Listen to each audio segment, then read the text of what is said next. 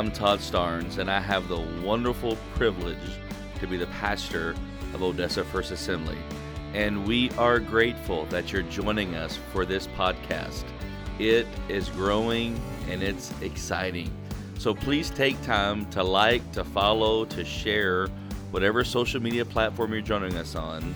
I'm excited about this series. We are looking at Passover to Pentecost. What happened in between the resurrection and the ascension? And then what happened on the day of Pentecost when the church was birthed? I pray that these messages will bless you, encourage you. So let's jump right in to this week's message. Resurrection accomplished and is accomplishing. Lord, let our hearts be good soil, ready to receive your word. We pray in Jesus' name. Amen.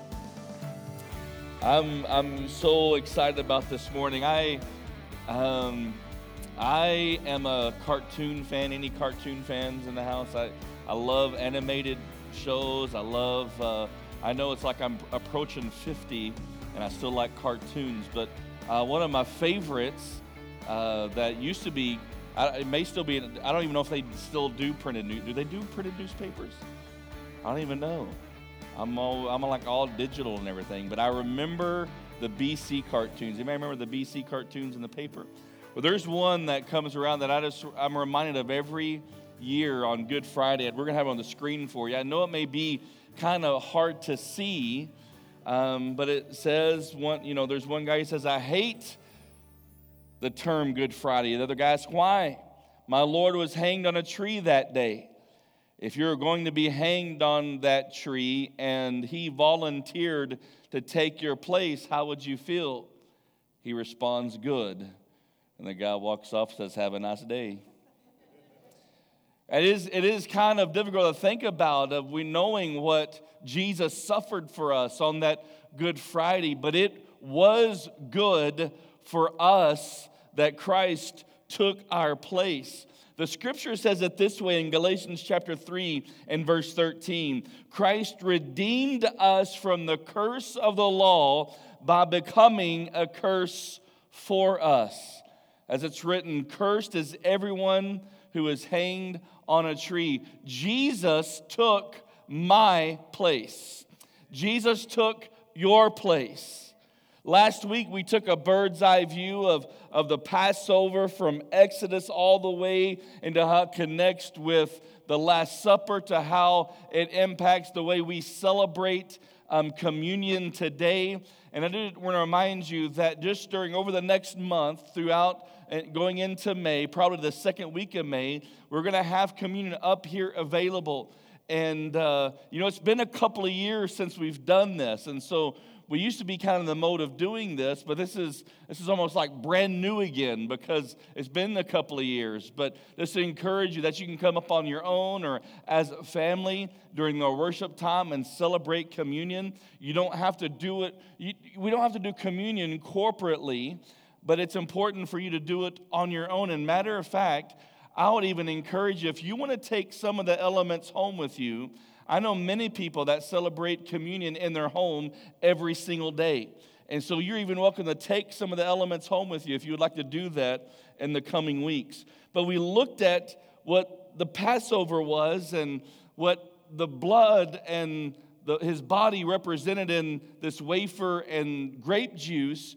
But it reminds us that Jesus was stripped naked for us when he was punished. He was he endured the cat of nine tails for us. He carried the cross to Golgotha for us, Calvary, that, that, uh, that, that hillside that looked like a skull. He was nailed to the cross for us. He was, his hands and his feet were pierced for us. He was punished for us. He died on that cross for us. He took our place.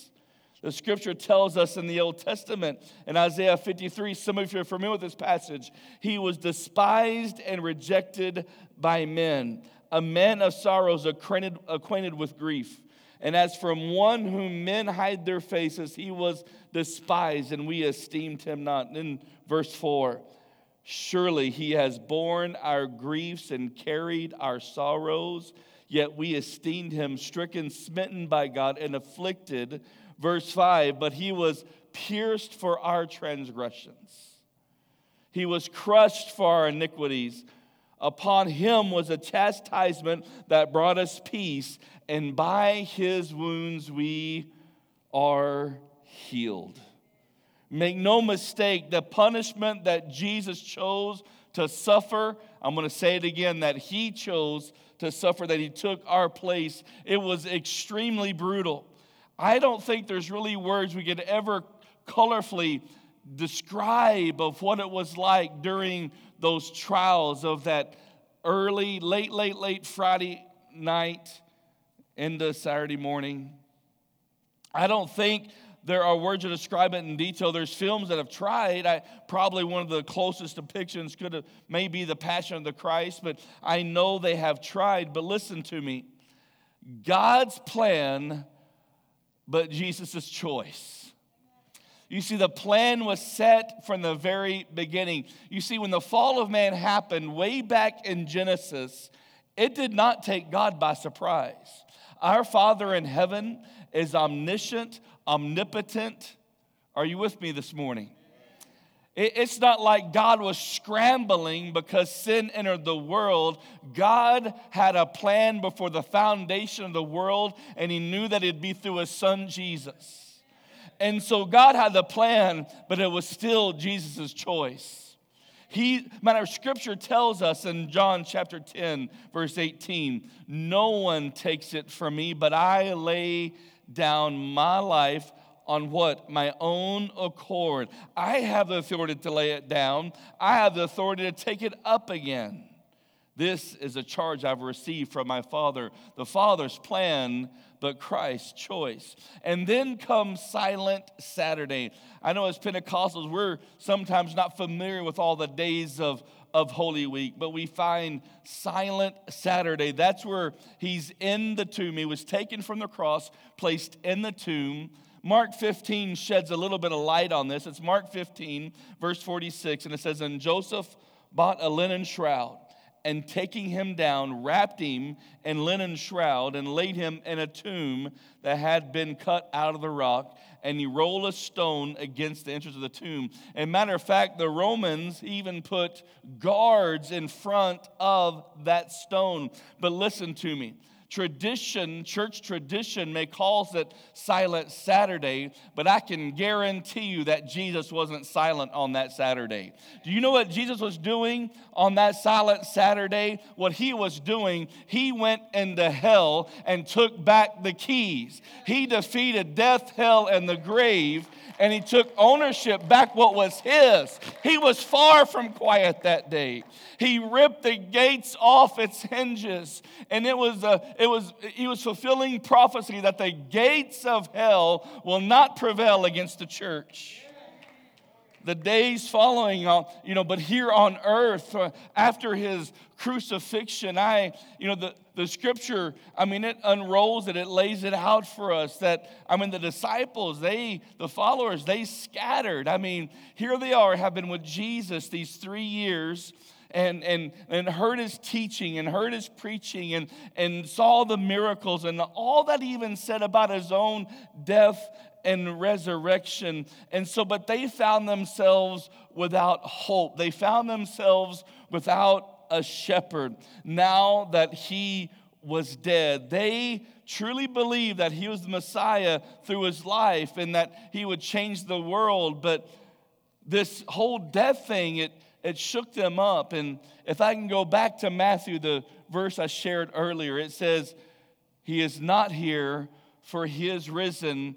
And there's one more clause in there that it says in Matthew, For he did exactly what he said that he was going to do. Powerful. And so that brings us to Resurrection Day. That brings us to what we celebrate today. In Luke chapter 24, I we are. We're going to look at quite a few verses this morning and, and some longer passages than normal. But I want us to look at this, this account in Luke chapter 24. And you see, as we've talked about last week, you, you see this take place in all the Gospels. And, you know, it all gives us a different perspective. But I, I chose Luke 24 this morning, beginning in verse 1. It says, On the first day of the week, at early dawn, they went to the tomb, taking the spices they had prepared and they found the stone rolled away from the tomb. But when they went in, they did not find the body of the Lord Jesus. While they were perplexed about this, I, I, I don't know that perplexed probably fully describes of how they felt in that moment. Perplexed about this, behold, two men stood by them in dazzling apparel.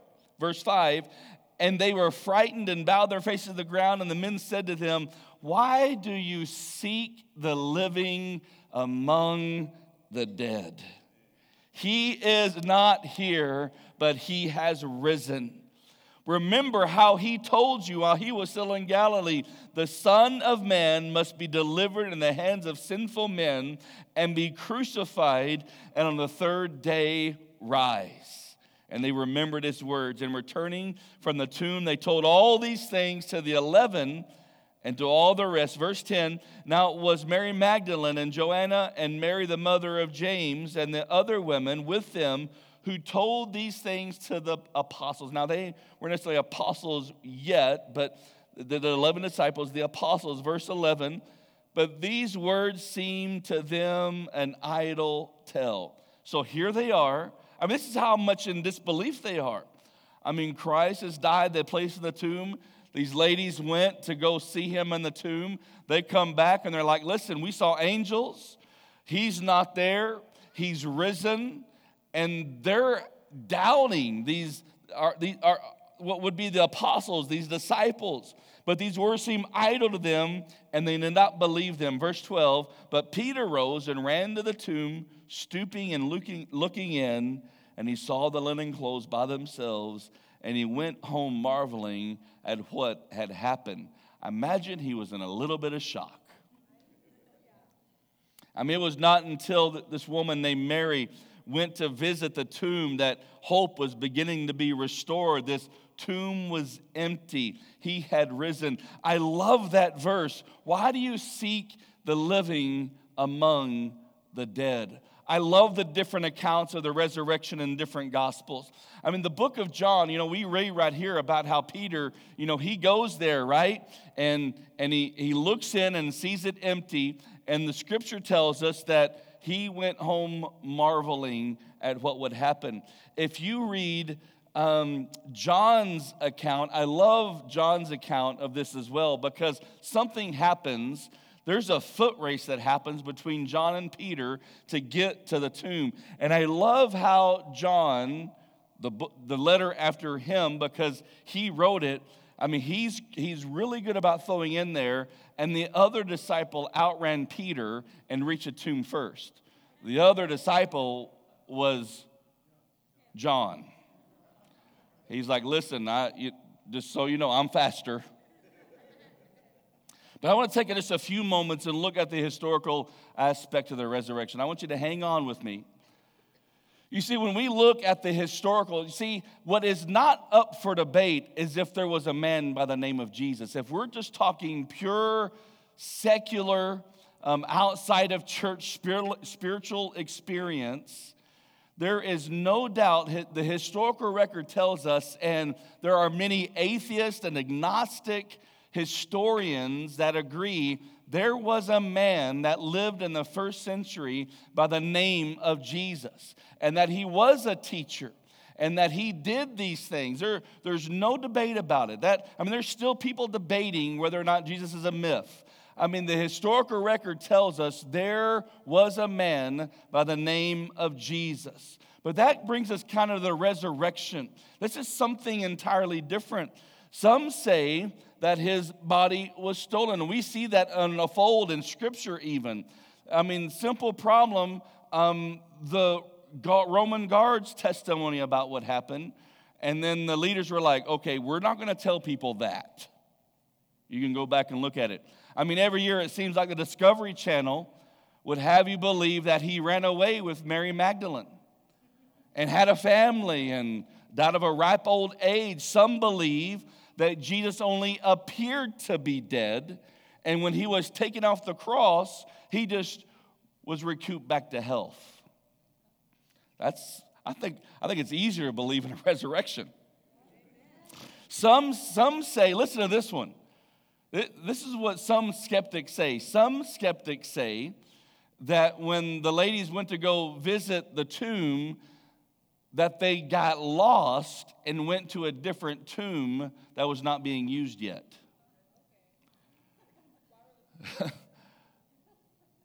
I mean, come on, really? I mean, this is, this is, our, this is our educated people telling us about the resurrection.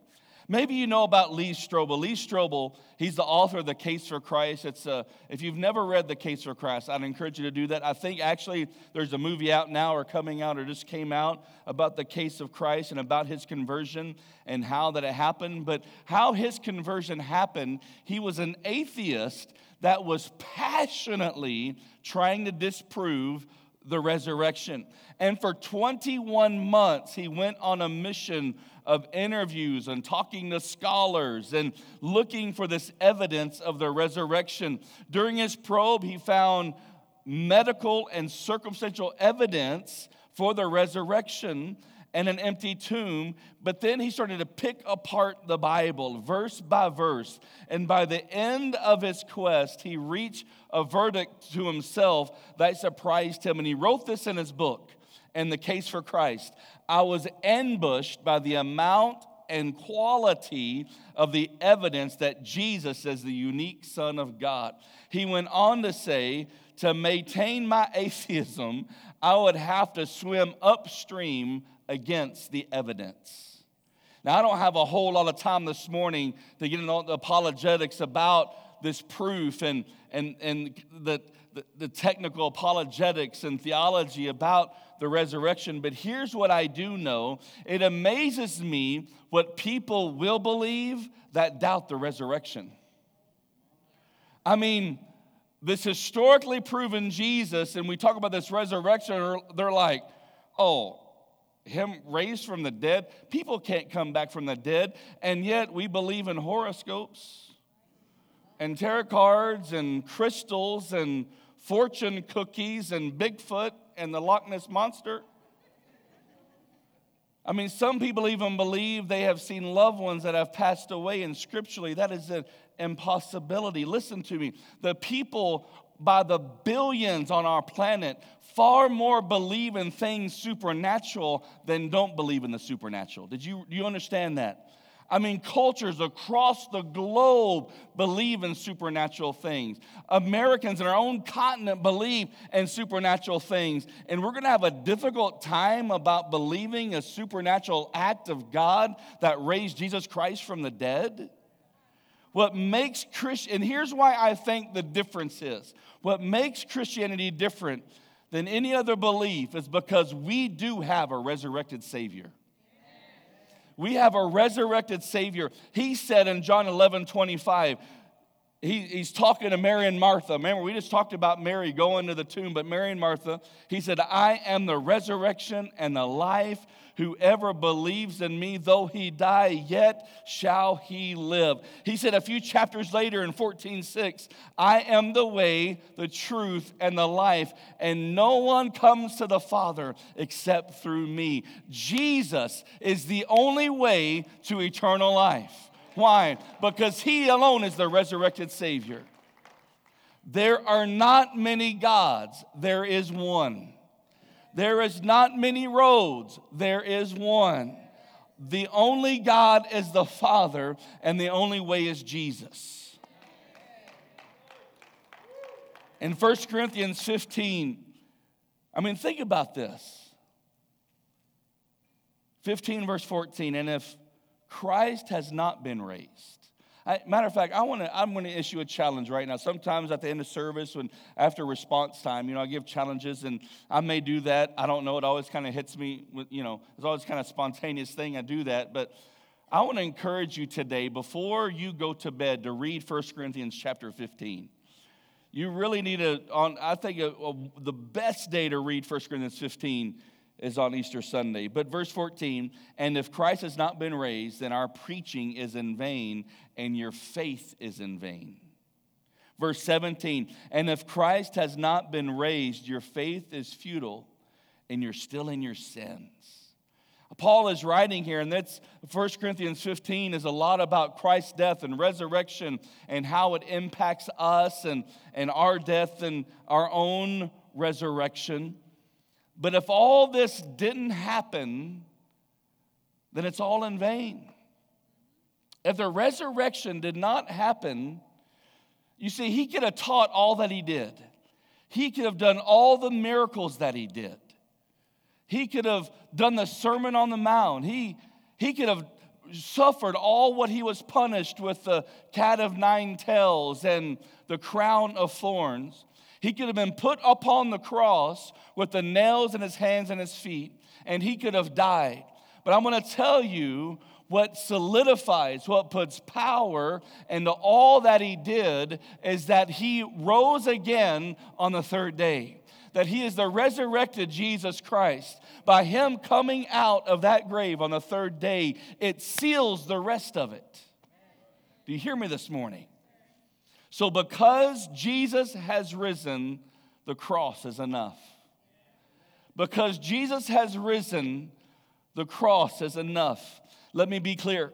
It's not about the cross, it's what happened on the cross. You see, the cross, it doesn't save us, it's Christ that saves us. The Christ was the, execution, the, the executioner's tool, but it's a tool that paved a way for us to have eternal life. As Angel said earlier, the Bible tells us there can be no forgiveness of sins except through the blood. It's through the blood of Jesus that we have our sins are cleansed. It is the tool that paved us the way to have eternal life. The scriptures doesn't tell us that we've been forgiven because of the cross. The scripture tells us we've been forgiven because he was the lamb of God that took away the sins of the world. When we say the cross enough, what we're saying is the price that Jesus paid is enough. I'm not against crosses. I'm not against crosses on necklaces. I'm not against crosses on walls or anything of that nature. But, believer, let me remind you that was just a tool to pave the way. I, one of my favorite songs is The Cross Has the Final Word. And just a few of the, just a few of the words. The cross has the final word. The cross has the final word. Sorrow may come in the darkest night, but the cross has the final word. There's nothing stronger, nothing higher, there's nothing greater than the name of Jesus. But there's nothing magical about the cross or any cross. It is about Jesus and what he did on that cross. The cross is a symbol of atonement. The cross is a symbol of atonement. I know that's kind of a, a word that we're not used to, that we don't hear very often, but the cross is a symbol of atonement. The Bible tells us in 1 Peter 2 24, He Himself bore our sins in His body on a tree that we might die to sin and live to righteousness. By His wounds, by his wounds you have been healed. The, the cross is a symbol of atonement. What the symbol is, is that there was nothing that could be done that could bridge the gap between us and God except what Christ did upon the cross. And he made atonement. He intervened into humanity and said, You are a sinful race and a fallen race, but my sacrifice and my blood is enough. And so I'm atoning for all the wrong things that have ever been done, that you could be cleansed and washed and be spotless bride of Christ. I'm going to pay that price that you can go across that chasm and be reconciled with the Father. That's what atonement is, and that's what the cross represents. The cross also symbolizes the last sacrifice. And I think this is so important because up until this matter of fact, there were sacrifices happening at the temple while Jesus is on the cross and while he's dying. And they're going through their ritual of slaughtering the pigeons and doves and goats and cows and, and that gory thing that was taking place. But the cross would be the last altar needed for blood to be spilt. That's how powerful that his blood is. That deserves a good amen. In Colossians chapter 2, it tells us, And you who were dead in your trespasses and the uncircumcision of your flesh, God made alive together with him, having forgiven all our trespasses by canceling the record of debt that stood against us with its legal demands. Then, this he set aside, nailing it to the cross. He disarmed the rulers and authorities and put them to open shame by triumphing over them and him. Listen to me.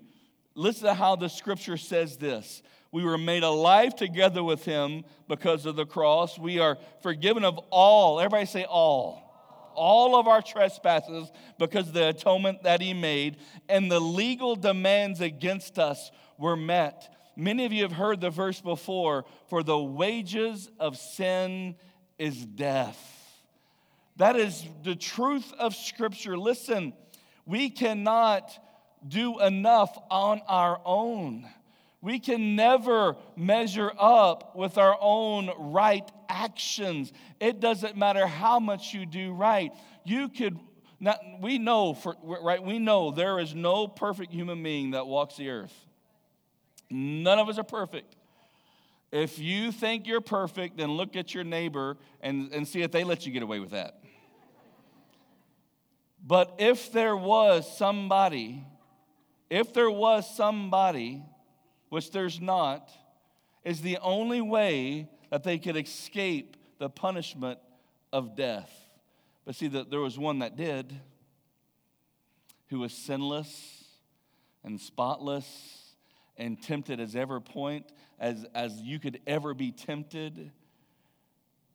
And he was sacrificed on the cross. And when he shed that blood, we are able to have complete forgiveness and restoration. Number two is this because Jesus has risen, he is who he said he was. He is who he said he was. Because Jesus is risen, he is who he said he was. And I love the I am statements. You guys know this. If you've been in church here at, any amount of time, you know that I talk about the compound names of God in the Old Testament, the Jehovah names of God. And also in the New Testament, we see Jesus have that same pattern when he makes declarations I am the bread of life. I am the light of the world. I'm the gate. I'm the good shepherd. I'm the resurrection and the life. I'm the way, the truth, and the life. I am the vine. But many people believe a, a falsity. If that's, is that a word? I'm going to make it a word. It's a word now that uh, Jesus never declared himself to be God. And that is not the pattern that we see in the New Testament. Matter of fact, there are several things that point to him exactly saying that same thing. But I'm going to tell you this morning is that Jesus is God. Jesus is God. And I'm just going to go to one verse. So we're going to get kind of, you know, it's a little theological just for, I mean, kind of, you know, in that just really deep just for a second. And John chapter 8 and 58. I love this verse. In John chapter 8 and verse 58, Jesus said to them, so you know, he's teaching, he's going about doing his thing, and he's, he's talking mostly at this in John chapter 8 to a bunch of the Sadducees, the religious of the day that would soon be hold him in trial and be instrumental in crucifying. And, he, and Jesus says this Truly, truly, I say to you, before Abraham was, I am. Is that when he when he he's not saying right here, uh, you know, he, it's not followed by anything. He he's not saying I'm the good shepherd. I'm I am the bread of life. I am he, he's not making, he's simply, and he doesn't say Abraham was, I was. He says, Abraham was, I am. Does anybody make a connection right now about him making the declaration that I am? Well, where we hear that is some thousands of years before when Moses in Exodus chapter 3 is having an encounter at the burning bush. And when he has this encounter with God at the burning bush, and there's this conversation, God is saying, I've heard the cries of my people. I want to deliver them. And all, and this whole encounter is happening, you know, it's holy ground.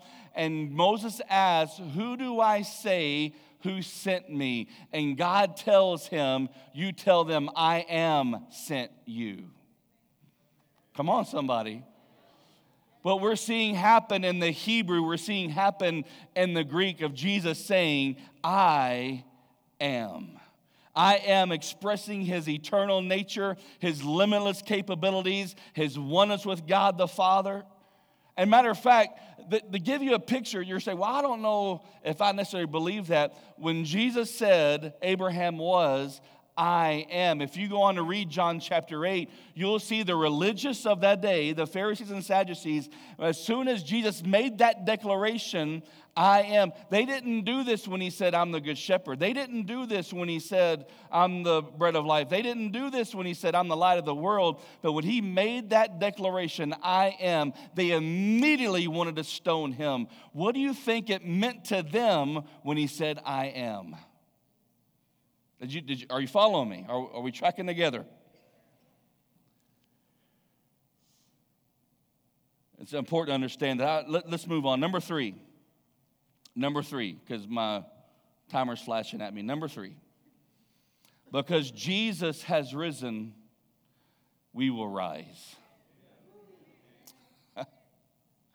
oh, that's not the end, friend. And even if I've said this so many times, so many funerals, so many messages. If the Lord tarries and I enter into eternity through death, there will be a day you'll read my obituary and it'll have the, you know, a few sentences, you know, he, you know, proceeded in death by, and he was born here, died here, and he was a redneck, and I want to tell you, and then when you read those words, don't you believe it for a second. Because in that moment, I'm going to be more alive than what I ever was when I walked this earth. Why do I believe that? Because Jesus has risen, we will rise. And so, I reminded you, I asked you to read 1 Corinthians 15. Let's just look at some verses that's very quickly. 1 Corinthians chapter 15, beginning Okay, I'm adding two more minutes.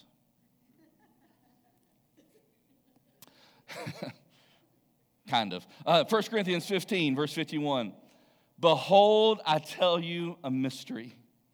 You see, this we're getting to the end of the chapter here, of this whole chapter that Paul is writing to the church in Corinth about Christ's death, about its meaning, the importance, the power, all kinds of things. Then we get to verse 51 we shall not all sleep but we shall all be changed in a moment, in the twinkling of an eye.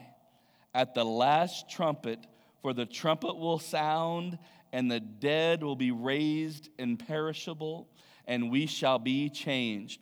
For this perishable body must be put on the imperishable, and this mortal body put on immortality. And the perishable puts on the imperishable, and the mortal puts on immortality. Then shall come to pass the saying it is written Death is swallowed up in victory. O death, where is your victory? O death, where is your sting? There's going to be a day, church, listen to me I, I don't know how it's all going to happen or work out. I, you know, some time ago we pre- I preached a series about this and about the rapture of the church. But listen to me. There will be a day that there will be some of us that remain, that we are going to hear that trumpet of God blow. We're going to hear the, the, the angel of the Lord calling. And the Bible says that we're going to be caught up We're going to be caught up. Listen, if we can believe that somebody can be raised from the dead, we can believe we can be caught up.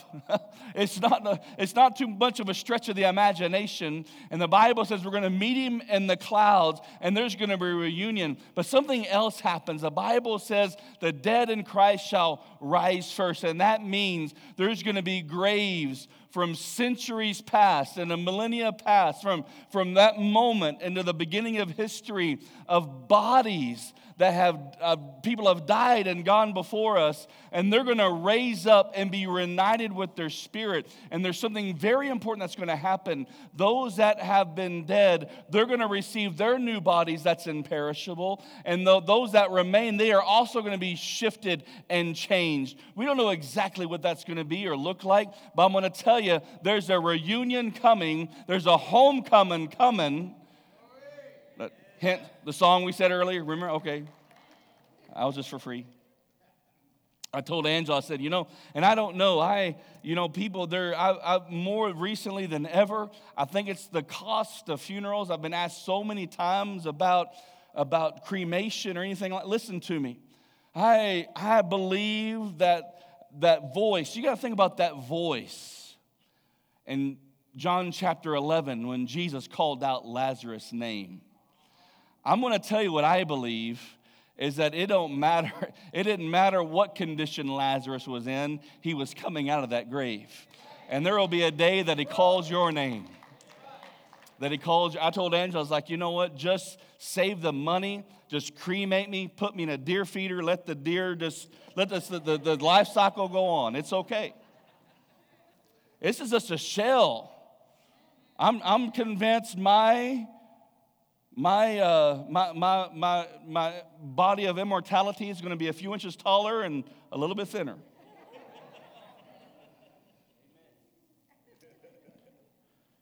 because Jesus has risen, this is where we're closing. Because Jesus has risen, all the promises of God are available to us.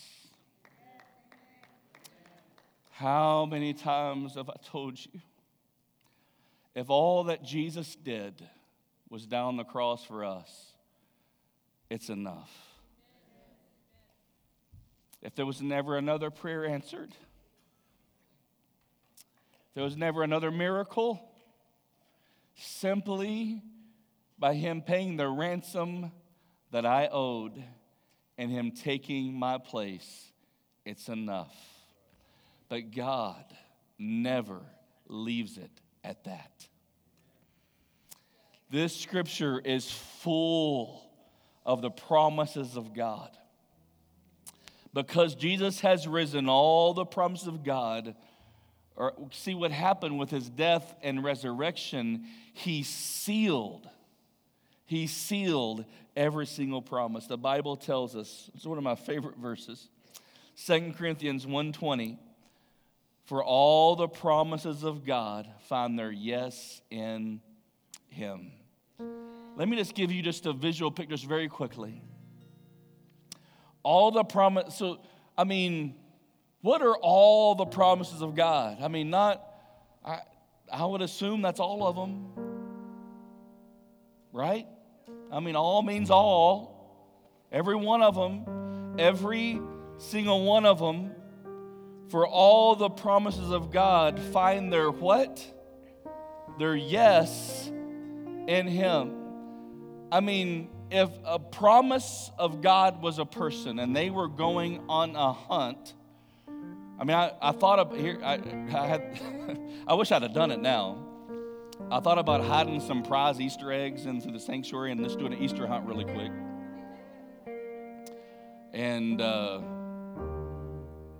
but if that's what, if, if you can just picture that in your mind, if the promises of God were on a hunt, they would always find it. Isn't that a beautiful image? You know, back when I was a kid, I, we don't do this much anymore, but when I was a kid, we still did hid boiled eggs. Anybody ever do that? Did anybody never not find the egg? But you smelled it a little bit later. I'm a, not one of God's promises will ever be forgotten about. You'll find every single one of them. And all of God's promises mean that you are redeemed, that you are healed, that you are saved, that He has washed you and He has cleansed you, He has renewed you, He has made you a new creation. All the old stuff is gone. Every, but the scripture doesn't start stop right there. This is why it is through Him, who's the Him, is Jesus, that we utter our amen to God for His glory. Just very quickly. When you see the word amen in Scripture, it has one very simple meaning. We, you know, when we pray, we say amen. You know, we say in Jesus' name, amen. And, or maybe, you know, when either you're trying to hurry me up or I'm preaching good, you might say amen. I'm something, you know. But amen has a meaning. And what it means is, so be it.